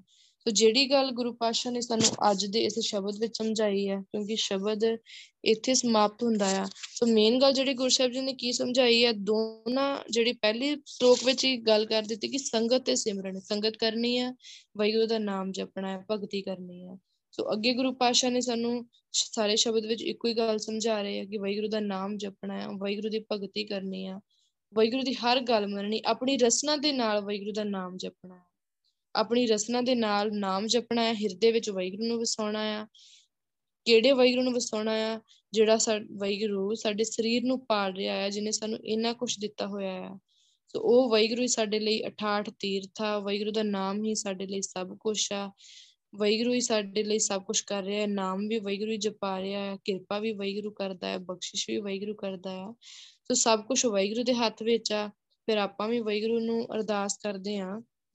ਕਿ ਗੁਰੂ ਪਾਸ਼ਾ ਇੱਕ ਬੇਨਤੀ ਅਰਦਾਸ ਆ ਕਿ ਸਾਡੇ ਕੋਲੋਂ ਵੀ ਆਪਣਾ ਨਾਮ ਜਪਾਓ। ਸਾਡੇ ਕੋਲੋਂ ਵੀ ਆਪਣੀ ਭਗਤੀ ਕਰਵਾਓ, ਸਾਡੇ ਕੋਲੋਂ ਵੀ ਸਿਮਰਨ ਕਰਵਾਓ। ਸੋ ਕਿਰਪਾ ਤਾਂ ਵੈਗਰੂ ਨੇ ਕਰਨੀ ਆ, ਬਖਸ਼ਿਸ਼ ਤਾਂ ਵੈਗਰੂ ਨੇ ਕਰਨੀ ਆ। ਸੋ ਗੁਰੂ ਸਾਹਿਬ ਨੂੰ ਆਪਾਂ ਅਰਦਾਸ ਕਰ ਸਕਦੇ ਹਾਂ, ਇੱਕ ਨਾਨਕ ਕੀ ਅਰਦਾਸ, ਜੇ ਤੁਧ ਭਾਵ ਸੀ, ਮੈਂ ਦੀਜੈ ਨਾਮ ਨਿਵਾਸ, ਹਰ ਗੁਣ ਗਾਵ ਸੀ। ਕਿ ਵੈਗਰੂ ਮੇਰੀ ਇੱਕ ਅਰਦਾਸ ਆ, ਬਸ ਜੇ ਤੈਨੂੰ ਚੰਗੀ ਲੱਗ ਜਾਏ ਤਾਂ। ਮੈਂ ਦੀਜੇ ਨਾਮ ਨਿਵਾਸ ਹਰ ਗੁਣ ਗਾਵਦੀ ਮੇਰੇ ਹਿਰਦੇ ਵਿੱਚ ਆਪਣਾ ਨਾਮ ਟਿਕਾ ਦੇ ਤਾਂ ਕਿ ਮੈਂ ਹਮੇਸ਼ਾ ਤੇਰੇ ਗੁਣ ਗਾਉਂਦਾ ਰਹਾ, ਹਮੇਸ਼ਾ ਤੇਰਾ ਨਾਮ ਜਪਦਾ ਰਹਾ। ਸੋ ਇਹ ਅਰਦਾਸ ਆਪਾਂ ਵੀ ਗੁਰੂ ਸਾਹਿਬ ਜੀ ਨੂੰ ਜ਼ਰੂਰ ਕਰਨੀ ਆ। ਕਿਰਪਾ ਕਰਨ, ਵਾਹਿਗੁਰੂ ਬਖਸ਼, ਗੁਰੂ ਸਾਹਿਬ ਜੀ ਬਖਸ਼ਿਸ਼ ਕਰਨ। ਬਾਣੀ ਵਿਚਾਰ ਕਰਦੇ ਆ ਅਨੇਕ ਪ੍ਰਕਾਰ ਦੀਆਂ ਭੁੱਲਾਂ ਗਲਤੀਆਂ ਹੋ ਗਈਆਂ ਹੋਣਗੀਆਂ। ਆਪ ਸਾਰੀ ਸੰਗਤ ਬਖਸ਼ਣਹਾਰ ਹੋ, ਬਖਸ਼ ਲੈਣਾ। ਧੰਨ ਧੰਨ ਧੰਨ ਸਾਹਿਬ, ਸ੍ਰੀ ਗੁਰੂ ਗ੍ਰੰਥ ਸਾਹਿਬ ਜੀ ਬਖਸ਼ਣਹਾਰ ਹਨ, ਬਖਸ਼ ਲੈਣ।